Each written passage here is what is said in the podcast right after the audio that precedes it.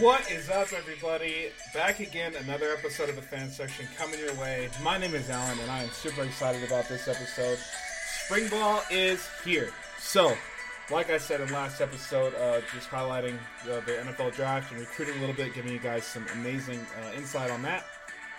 This is all about highlighting outlooks of spring ball, like the teams. So, I went through and previewed a bunch of these teams. Uh, went kind of, I, I actually dove in probably a little bit deeper than I should, but I'm doing it for you guys because not only because I absolutely love it, but because I freaking love it. Like no joke. So it's been a lot of fun um, diving into some of these teams. So this episode, I'm going to be talking about a couple teams. I'm going to be talking about Clemson. I'm going to be talking about Michigan. I'm going to be talking about USC, and I'm going to be talking about Wake Forest.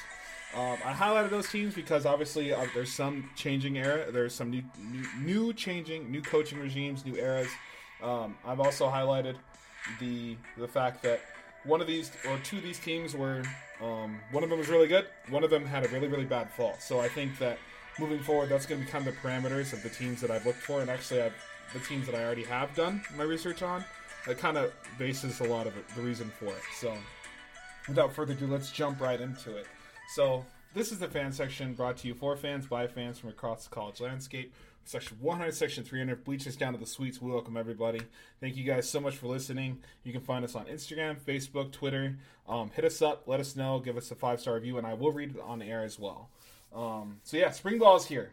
Super excited, super pumped for it because this is where you get a chance to really, really, really dive into the, some of those. You see quarterback battles you see offensive line, defensive line changes. You see coaching changes. You see uh, teams that appear to be way better in the offseason um, from that freshman class that they have coming in to teams that look horrible but actually end up playing really well. Because all that matters is August, right? When that first game kicks off, that first week zero, uh, I call it week one because I don't believe in week zero. But when that week zero game, according to the media, happens, this is when you really, really see all that spring ball, all that conditioning, all that training, all that goes into the the little blender, and you blend it up, and you get hopefully an incredible season. Because I think that last season was one of the best seasons we ever had. We had a, a diverse group in that in that college football playoff say what you want to call it two SEC teams. Yes, I know, but it was those two teams and everybody else. Like we we had again one versus two, and it didn't disappoint. Right? Um, I say that because my team ended up on top. I can't can't dog that. You know what I mean? So yeah. Without further ado, the let's talk about Clemson. Uh, I think Clemson. I I'm gonna say this, and I, I know I'm probably gonna get a little bit flack for it. Dabo Swinney's on the hot seat. Yep, I said it. Dabo Swinney is on the hot seat because of the embarrassing performance in the ACC. Clemson has too much talent, flat out, to be that bad. Okay, they should have ran away with the ACC. But the fact that DJ Uiagalelei could not run that offense, there's a legit quarterback battle brewing at Clemson. And I really, really hope that he wins it, and I hope that he, you know, shuts everybody up but I really don't believe he's going to. I think what we see is what we're getting with DJ. I think he came in way overhyped. I think he came in with so much expectation that he actually bought into it. And I, I, I don't fault the kid. I don't. I fault Dabo Swinney for not being able to understand that he needs to get him away. He needs to do what Lincoln Riley did at Oklahoma. He had a closed door practice when he switched to Caleb Williams and got him ready. That's what he needs to start doing. He needs to start limiting media. He needs to stop the distractions because Clemson got straight up embarrassing the ACC. I do believe that Clemson comes in with the, I would say the best defense. I've I've been on this train for a while. Bresee, I think, is the best defensive player coming out that will come out in the 2023 NFL draft. Um, I think that there's not a better edge rusher personally. Um, I've seen his first step. I've seen his explosion. I've seen his hand placement. The kid is phenomenal. I'm going to be preaching that train until next March and April. So uh, hopefully you're on the hopefully you're on board with it. And if not, I'm going to get you on board because Bresee is insane. Um, and like I said, it goes back to Clemson. They have so much talent everywhere. It's insane that the fact that they had such a bad year, and that's why I firmly believe if they have another year like they did, where they don't compete for the ACC, Dabo's gone. I think that they'll move on. Uh, he had a decent class um, last season, but it wasn't at all a top five class, in my opinion. It, it, it wasn't even close. And the fact that he's kind of slipping, I think that he needs to be put on notice. So that's my kind of that's my little outlook on Clemson. There's going to be a quarterback battle. Dabo Swinney needs to come in with very high expectations, uh, otherwise he's gone. Moving on to Michigan, a former college football playoff team, and I had them highlighted from the very beginning. I said this is the one of the most complete teams I've ever seen in college football, and I was right. So, if you want to, if you want the truth and you want good analysis and you want good breakdowns, tell your friends the fan section has it because I know what I'm talking about when it comes to this. But I'm worried because can Michigan repeat?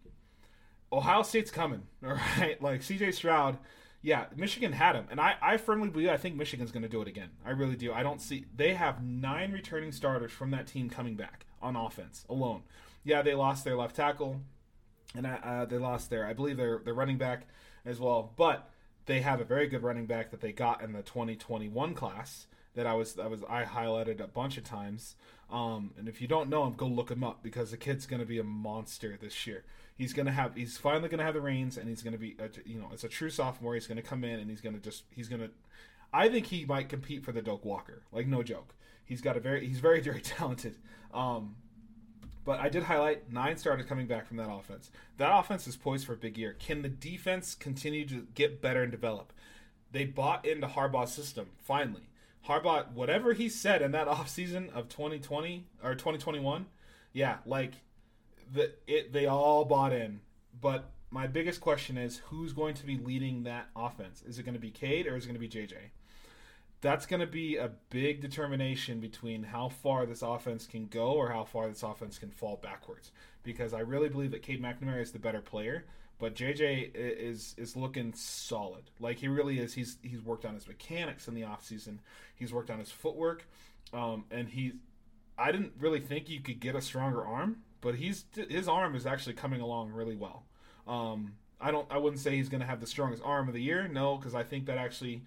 Uh, I can't believe I'm going to say this, but I think that goes to KJ Jefferson. I think uh, nobody has the arm that he quite does. Um, but yeah, so Michigan is is a team that I'm going to highlight this year again. I'm very interested to see what they do in the Big Ten. I think the Big Ten is kind of theirs to lose, but it also depends on how their quarterback plays. Moving way over to the west, uh, to basically right next door to the ocean, I have USC, and I'm going to highlight them because they're coming off of a four and eight, which isn't USC, but every single time I read an article about USC you get this 2004 2005 2005 vibe right?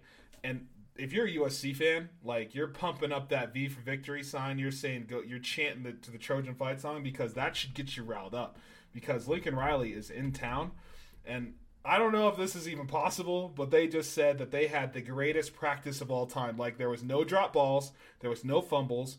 Everybody was in and out of the huddle very fast. Everybody knew the plays and this is freshmen to seniors. Like, I don't know if you can ever have the perfect practice, but apparently they had the perfect practice. Cool. It's it's March. You know what I mean? Like, I'm not too worried about that. But if you can if you can continually sustain that, that means players have bought into Lincoln Riley, and Caleb Williams has come over for a reason, like a legit, absolute legit reason. And Lincoln Riley won the, the Williams sweepstakes. You know, congratulations to them can he get them to nine wins? Because if he's if he's able to get you nine wins, I firmly believe that USC, because will will actually contend. They'll they'll be nine and zero, oh, like starting the season, and they'll be in the mix for the college football playoff.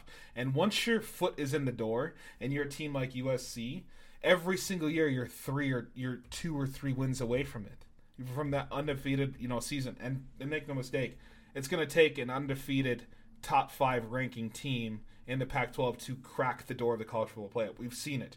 If Cincinnati can get in and over some teams that are, I mean, Cincinnati, I, I was on their train last year. They 100% deserve to be in. But USC, if they go undefeated, they're going to get in. You just need to accept that as a Pac 12 fan, which is good because that means the Pac 12 is starting to come to light. But there's a team that i am going to highlight next episode that I think will be in their way for sure. And it's not Utah, okay? So that's just a little little little happy nugget for you guys. Um, but yeah, my, my biggest concern is can Williams and Lincoln Riley, if they can work out, look out Pac-12 because that offense is going to put up 40 a game. Like no joke. He you I don't believe believe there's a formula to stop Caleb Williams. I he's just very good to me. I think he's going to be the number one overall pick when he does declare. Um, so yeah, We also have. I'm going to highlight. I'm going to move uh, back across the. I'm going to go east. Um, I'm going to go to Wake Forest because I really, really firmly believe that if Wake Forest has an undefeated season, they're going to be in the college football playoff as well. Um, and this is pending on a bunch of yeah. Obviously, if it's Georgia, Bama, and they're both undefeated in the SEC title game, they both get in. Okay, we understand that because yes, it, would be Bama and Georgia and everybody else. Okay, but I'm not pen, I'm not I'm not basing it off that. I'm basing it off of what I'm seeing individually from this team. Wake Forest and Sam Hartman, I believe, are they're in the, they're completely in the mix. I, I I can't count them out because of what they did last year. Losing to Pitt in the in the ACC title game, okay, yeah, that's that's understandable. It's Pitt; they were really good, but Wake Forest is that much better. They have everybody coming back. They have and and if you're a team like Wake Forest, you're I call you uh, an under an under tier team. So like you have the A tier teams like Georgia, Bama. You have the B tier teams like you know Ohio State, Wisconsin. Um, you know you could throw in Utah. You could throw in uh, probably like Michigan. And then you have you know the under tier teams, teams like Cincinnati, teams like Boise State, teams like um, Fresno State, even like you know teams like that. You know like UCLA if they had a good year. Wake Forest is in that in that category. Like teams that actually will potentially be ranked based on their offense and defense, if, if if it's like what it was Cincinnati last year, they're going to be ranked in the top four, and people are going to be bitching because they made it to the college football playoff. But they deserve to be in. Like you can't. This is why I, I was I was advocating for them to expand the playoffs. I really do. I think that it was just it, it only helps the field. Like you have more to compete but you got to keep it to eight. You can't go to ten. You can't go to twelve. You can't go to sixteen. You got to because then you have March Madness. All right, that's stupid get eight teams. Everybody has a conference winner. Everybody's in. But that's a rant for another podcast. Focus back on Wake Forest. I believe they can, if they go undefeated, they're going to be in the hunt for at least the college bowl playoff. If not, a very, very, you know, New Year's Six bowl, well deserved. And Sam Hartman, I, those of you that listen to the podcast know that I am huge on this kid. Like, I love Sam Hartman. I, if I, if you know him, all right, and you're listening to the podcast, tell him that the fan section wants to interview him and get him on this podcast because I can't stop singing this kid's praises. He's insane. He's he, I have never seen a kid with all the tools like I mean I have, but Sam Hartman not not at school like this. I, I'm thinking like Sam Hartman could be that like he could be really really good at the next level. I want to see him take that next leap. I want to see him throw for four thousand passing yards. I want to see him have a two to or a, a four to one TD to INT ratio. I want to see him have 70% completion rate because that will get him in the mix as a first rounder. He's already projected as a first round pick. I want him to be a top five pick. If he does those things, he's going to be in the top five, which I'm rooting for him. And I really, really believe that if he's able to do those things, Wake Forest walk, runs away with the ACC and they beat a. I believe Clemson will be kind of on the up. I'm not. I don't think Clemson will be down. I really don't.